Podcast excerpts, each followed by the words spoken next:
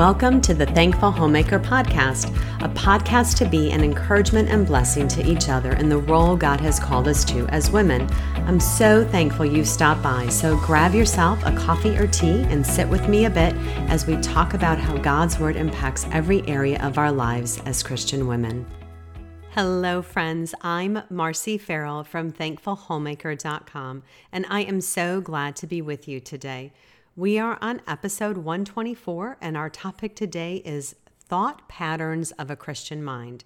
So, before we dig in here, I want to give you just a quick plea that if you are enjoying the podcast and you have two minutes or less, if you could please leave a rating or review wherever you listen into the podcast. I would be so grateful to you. It helps others to find the podcast. And I'm sending you a huge hug and thank you out in advance. And thank you to all who have done that already. I, I have been so blessed by it and it has helped so many others find the podcast. So thank you. So, we're talking today about thought patterns of a Christian mind.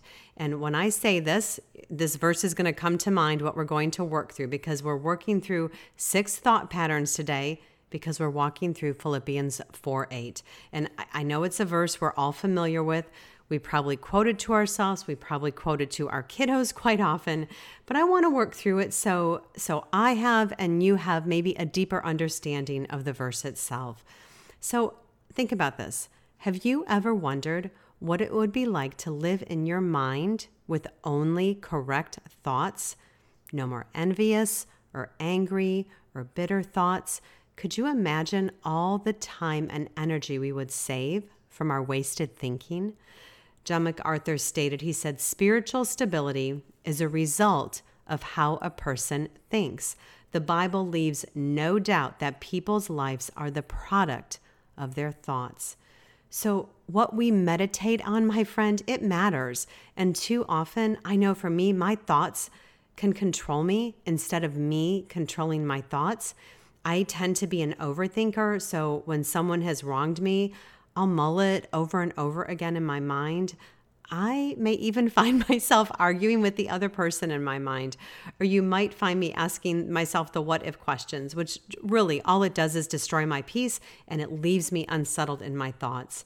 So instead of being controlled by my thoughts, I'd really like to have control over them. At times, I can find myself too busy to be thinking God's thoughts. But to hide his word in my heart so I might not sin against him, that means that I need to be reading God's word and continuing to dwell on it throughout my day.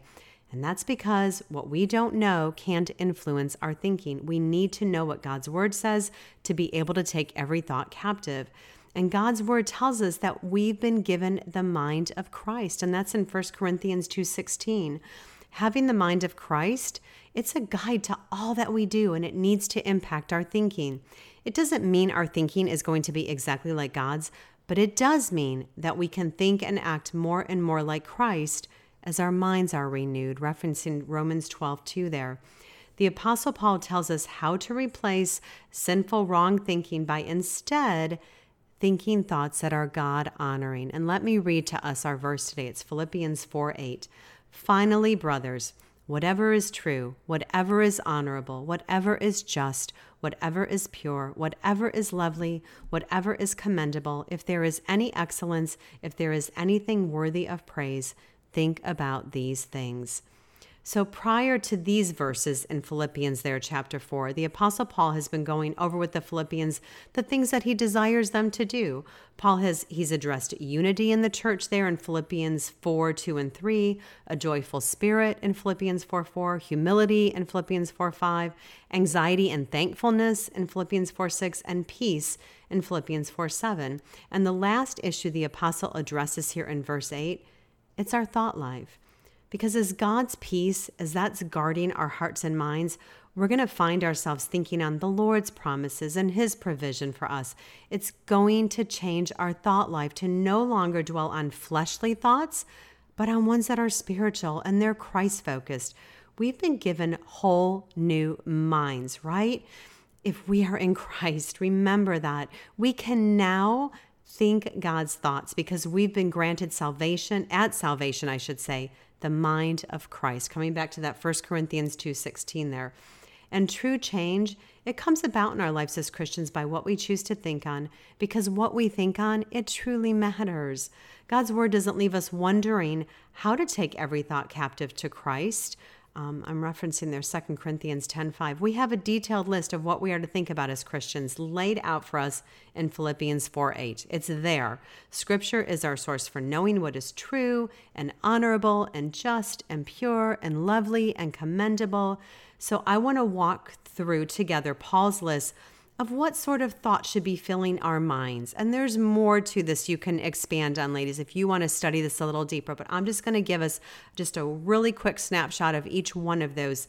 Um, those what should I this Paul's list that he takes us through in Philippians 4 8. So here are six things to dwell on. First is whatever is true. So if it's not true, it's false, right? We know that. We need to fix our minds on what is true. And Jesus is the embodiment of truth, and his gospel is truth. We need to ask the Lord to permeate our minds with the truth of his word and help us to avoid falsehood. And as believers, we're to seek what is true in all areas of our lives. So Warren Wiersbe said, he said, whenever we believe a lie, Satan takes over. So the next one on Paul's list is whatever is honorable. And the term for honorable here, it means noble or dignified. So we're to set our thoughts on things that are above, not on things that are on, of this earth, right? Colossians 3 3 through 4 there. It doesn't mean we don't recognize wrong things going on in the world around us, but these thoughts are not to permeate our minds. So to think noble or reverent thoughts means we live with eternity in view. And then whatever is just, just or right, it means to conform to God's law. So to conform our thinking here to what is just, we need to keep our minds in line with the truth of God's word because having right thinking, right, is going to lead to right actions. And then whatever is pure. So when we think of pure, I, I know most of us, our minds tend to go towards sexual purity.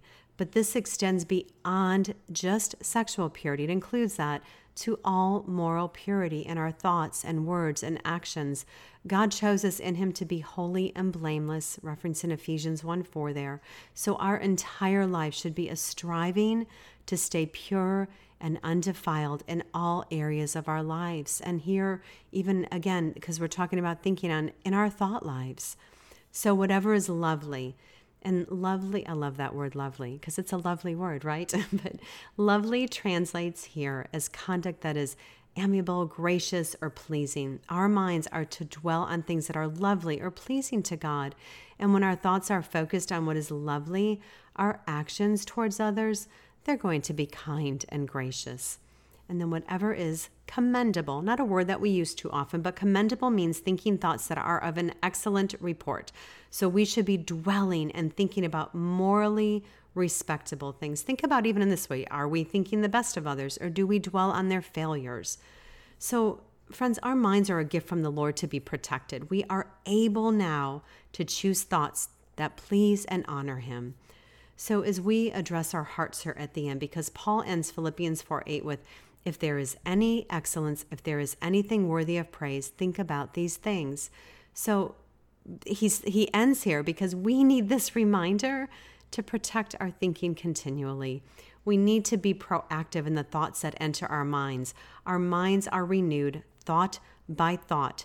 This is not a quick overnight fix. We need to continually do battle with thinking God's thoughts over worldly, sinful thoughts. The sin in our lives it begins in our thoughts, or as the Bible calls it, the heart, referencing there Mark 7 20 to 23. We don't sin without it first starting in our minds. No one murders without harboring angry thoughts towards another person, right? We went through this in the Sermon on the Mount um, episode on anger. And no one commits adultery first without having lustful thoughts. Same thing we went through in the one on adultery. We tend to get lazy in our thinking and we forget that what we meditate and think on it matters. So we must do battle with our thought lives or our growth and our walk with the Lord. It's going to be stunted. Philippians 4 9 moves on. So, how do we see Jesus in this? I love this. What you have learned and received and heard and seen in me, practice these things, and the God of peace will be with you. So, Paul continues on there. That was Philippians 4 9.